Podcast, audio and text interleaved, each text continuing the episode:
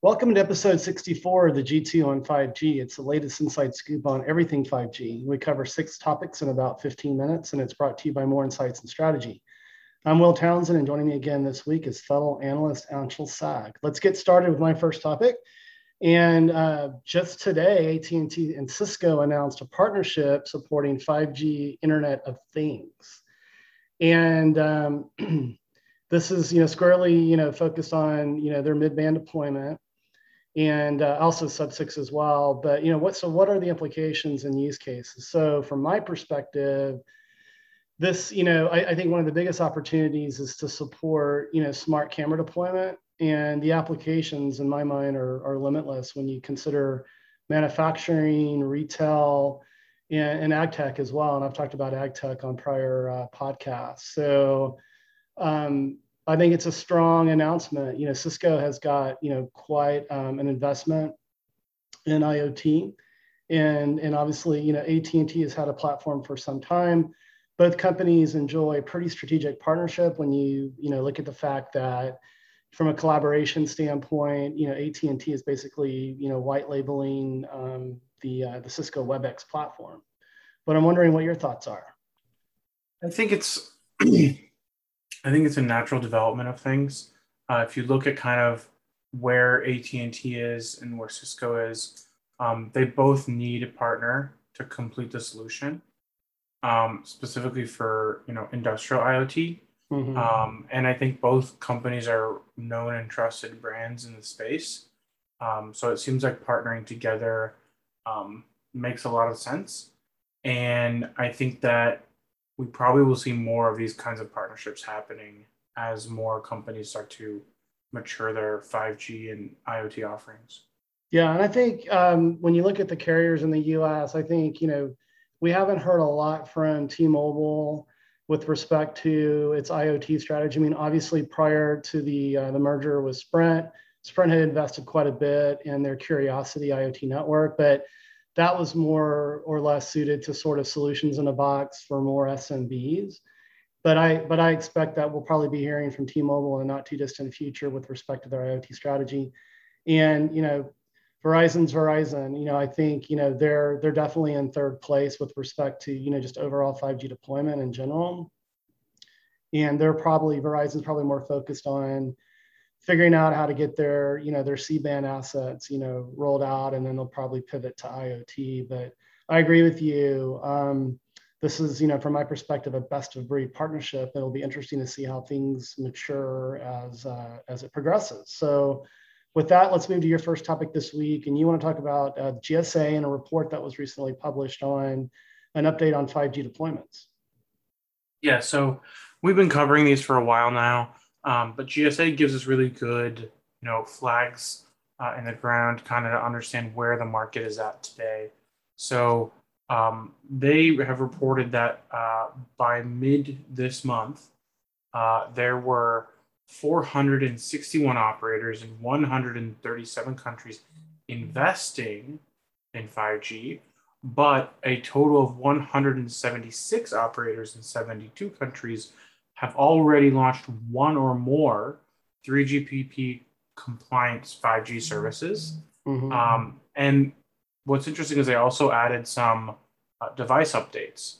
So uh, the GSA has tracked now 938 announced 5G devices, up by 350 from 588 six months ago.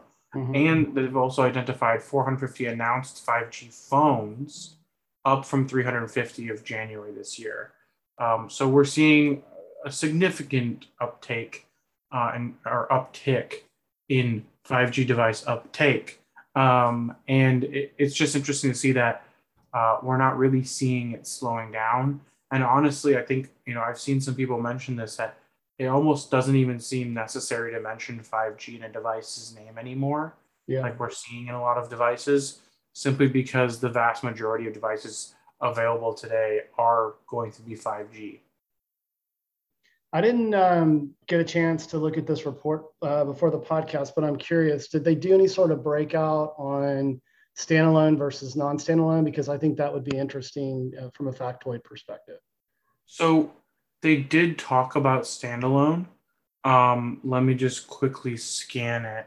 But I think they said, let's see, standalone. Yeah, so they said that that 13 operators have 5G standalone networks, Okay. while 45 are planning or deploying 5G SA for Okay. public networks, and an additional 23 are involved in tests and trials. So um, we we're, we're seeing a lot of uptake in in um, standalone, like we had suspected would happen this year. Yeah. Um, and I think before the year's over, we'll probably see that number uh, of you know complete 5G SA rollouts uh, probably being in the dozens as opposed to a single baker's dozen. Yeah. So, and I'll do my homework. So, I mean, I'm, I'm assuming this is published quarterly, correct? I believe so. Yeah. Yeah. So we'll have another opportunity on a future podcast to to review it, and I'll I'll spend some more time, you know, prior to that podcast, and yeah, I'd like to I'd like to have a deeper discussion around that and see where where you know standalone is landing. So, good stuff. But that's sort of a nice segue to my second topic this week, and I want to talk about China. We've talked about China in the, on prior podcasts and how aggressive they've been in you know deploying you know um, ran you know upgrades to 5G and core and all of that good stuff. But um, news came out this week that um, there's been a, um, a slowdown in uh, capex investment in, on the hardware side uh, for the first half of the year. And so you know what's to blame here? You know, and, and from my perspective, and you'll probably agree with this, it's it's likely tied to um, entity listings and their inability to get silicon you know for a lot for a lot of this hardware for a lot of these base stations you know and, and so on and so forth and you know the slowdown is pretty significant you know they talked you know I, I read across you know the three major operators within china the capex reductions you know prior to um, you know other other quarters and uh, and whatnot in the past slowed anywhere from from 30% to 45% in capex spend. Um, but with many of them saying that they expect to close that gap by the end of the year. But I don't see the semiconductor shortage happening, you know, ending anytime soon. So I think that's probably a very, you know, optimistic estimate on their part. But would love to get your insight on this topic. Um, I think something to consider as well is that um, the Delta wave has actually hit China harder okay. than um, I think the government is well, willing to admit, which mm-hmm. is unfortunate, but that's just the way things work in China. Yeah. Um, I, I think because of the Delta wave, we are seeing limited supply of a lot of goods um, and services in China. Yeah. Um, and we're also, like you said, I think the, the chip shortage is absolutely a factor as well. Um, but I think it's I think it's a combination of you know, when you have to lock down the city um, and you're rolling out a network, uh, network engineers, unless they're fixing a network, are unlikely to be allowed to be exempt from lockdowns. So, yeah, um, I think that might be a factor in it as well. So, I think we are seeing a combination of multiple factors, and I do think it's possible that they they can actually, you know, make up for some of their losses, but um, you know they're they're also pretty far ahead in terms of actual number of sites deployed versus pretty much any other country. So True. We'll, we'll see what happens, but I think there's a little bit of COVID and a little bit of chip shortage that that kind of plays into this. Yeah, that's that's great insight on the on the COVID piece. Let's move to your second topic this week. You want to talk about India's Department of Telecommunications and 5G. Yeah, so it's very interesting because um, the Department of Telecommunications in India is actually responsible for the 5G auctions. Um, and they were saying that they are going to likely delay the auction, the big 5G auction uh, for the three big carriers in India. Um, and they're saying that there's a chance that um, the, the auction might even be held as late as mid 2022, oh, wow. which is problematic because then we probably won't see any operators launching with services until 2023. Mm-hmm. So that mm-hmm. puts India at a significant disadvantage. And in addition to this potential delay, um, the Department of uh, Telecommunications in India is also pushing for a proprietary, um, I don't even know called proprietary, but it's part of the the the what's been approved by the ITU, um, and I think even the 3GPP might be involved as well. But basically, um, the Telecommunications Standard Society and IIT, which is like a really well-known university in India, have developed a joint version of 5G called 5GI, which is obviously specifically catered towards India and mm-hmm. has um, specific feature improvements to improve signal transmission range, which is called LMLC, which is low mobility large cell. Mm-hmm. Um, and what it does is it's supposed to help improve rural coverage, which I completely understand considering India's size and population and geography uh, yeah. and how many people they're trying to cover, right? Mm-hmm. Um, so I understand the problem. The issue is that a lot of operators, one, haven't even started to test 5GI. None of their current tests are using 5GI, which is a problem. Yeah. But it also tells you that the operators don't want to take on the burden of potentially needing new equipment or upgraded equipment to support 5GI. So um, there's a lot of um, disagreements about 5GI specifically, but the government seems to be wanting to mandate it. And this indigenously developed substandard 5G is becoming a problem because it might actually increase the cost of hardware and software yeah. for these operators because no one else in the world is using it right now.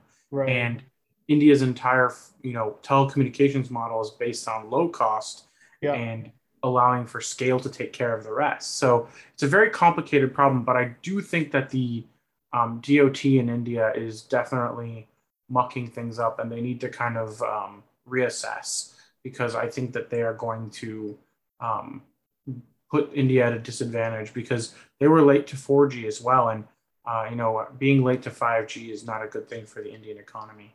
Yeah. Um, I'm curious. So, you know, I, I'm I'm familiar with this 5GI, but from your perspective, I mean, are any of the major infrastructure providers, you know, willing to support it? You know, like the Ericssons, the Nokias, the Samsungs, the Huawei's of the world. I haven't heard anything. Um, I haven't had a chance to really like delve deeply enough to ask, but I have a feeling that even if they were, I'm not sure the operators are willing to pay whatever it will cost right. these infrastructure vendors to support it because it's yeah. gonna it's gonna have to require new software, supposedly new hardware. Um, in my opinion, what the Indian government should be doing is investing in more low band spectrum yeah. and freeing up low band spectrum to improve coverage. Right. Um, maybe something in the 400 megahertz like they used to use in Finland, um, and and cover rural areas there because you know, I have friends who have cabins out in Finland and they have they have 4G service and 3G service out in their cabins in the middle of the woods because of 400 megahertz. Right.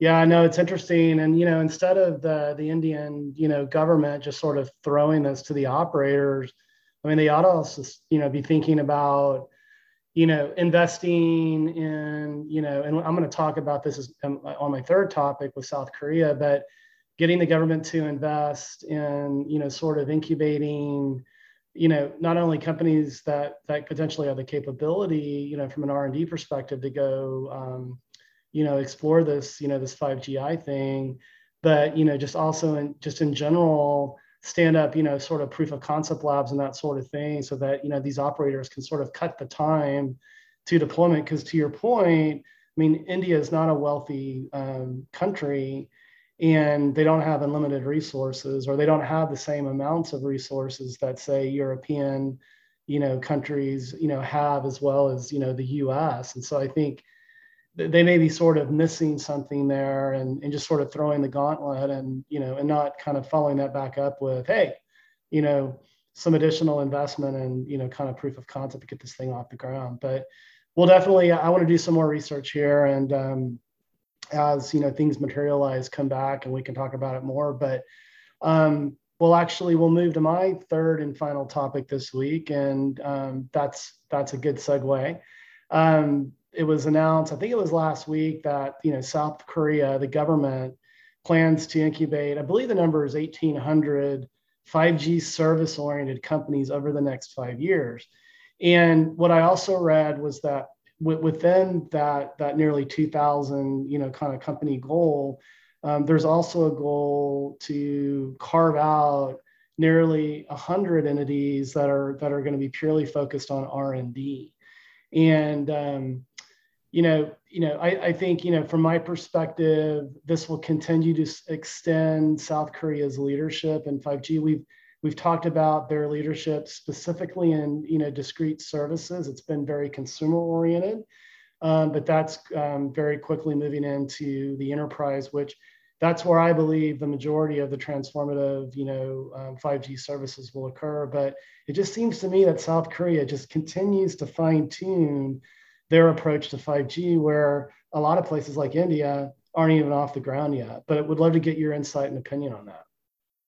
Yeah, I mean, I think it's a big part of like their their big investment, right? Yeah. Um, I think that the South Korean economy today is benefiting from bets that they made uh, on semiconductors, you know, many many years ago, and now you have some of the biggest semiconductor companies in the world in in South Korea, um, as well as some of the biggest display companies in the world. So um, I think we're seeing the Korean government continue to understand long-term investments, and they clearly they clearly believe in uh, investing in um, you know technology uh, and, and how that can advance their economy, the global economy, and South Korea's role in that global economy. So, yeah. which is funny because this kind of also leads into my next topic. Yeah, so um, I've been reading about this, you know, 6G, and uh, there's been a lot of news around LG, but you want to talk about um, a trial with Samsung. Yeah, so these are two separate items, um, but they both are 6G related, which is why I kind of smacked them together. The um, LG oh, 6, 6G terahertz uh, trial is a big deal because it was able to achieve this connection at 155 to 175 gigahertz, which is very high frequency at about 100 meters.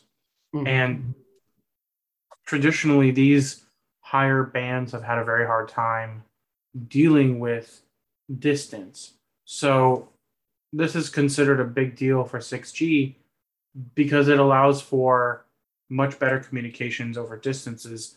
And you know, when you have 20 gigahertz of spectrum to play with, um, that's a lot of spectrum that you can send and a lot of data and lots of things you can do with it. So um, mm-hmm. that was kind of the LG announcement um, for around 6G, and then Samsung announced a 6G announcement, but it was more of like a long-term investment, which kind of builds on what you were talking about, yeah. which is that Samsung itself, just Samsung, is going to invest almost 200 billion dollars over the next three years into wow. chips, biotech, and 6G.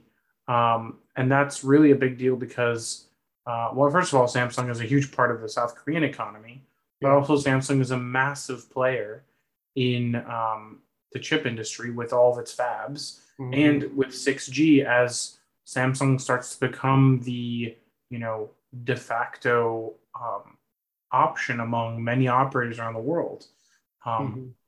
and we're starting to see Samsung become you know one of the top four choices when it comes to building a 5G network. Yeah. So I have a strong feeling that 6G will very likely uh, follow that path and give Samsung even more opportunity to grow.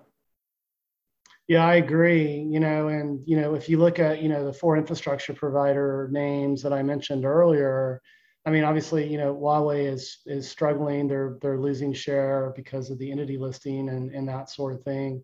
Samsung continues to grow its footprint outside of its traditional market. And to your point, with their their semiconductor capabilities, I mean, this may be a really big bet on their part to really cement themselves, you know, in the number three position I mean, you know, Nokia is turning the ship around. You know, under their new CEO, um, they've they've closed the gap from you know from the financials perspective. They're investing, I believe, in all the right things when you look at Open RAN and and private networking, but um, they don't have the war chest that Samsung has to invest in something like 6G. So, this may give Samsung Networks an opportunity to even maybe find that number two position. I, I still think Ericsson's going to be the go to. When you look at just historically, their consistent performance and the wins they, that they keep, you know, racking up. I, I read this week that, um, you know, Ericsson opened up another proof of concept lab. I believe it's in Dallas at their North America headquarters.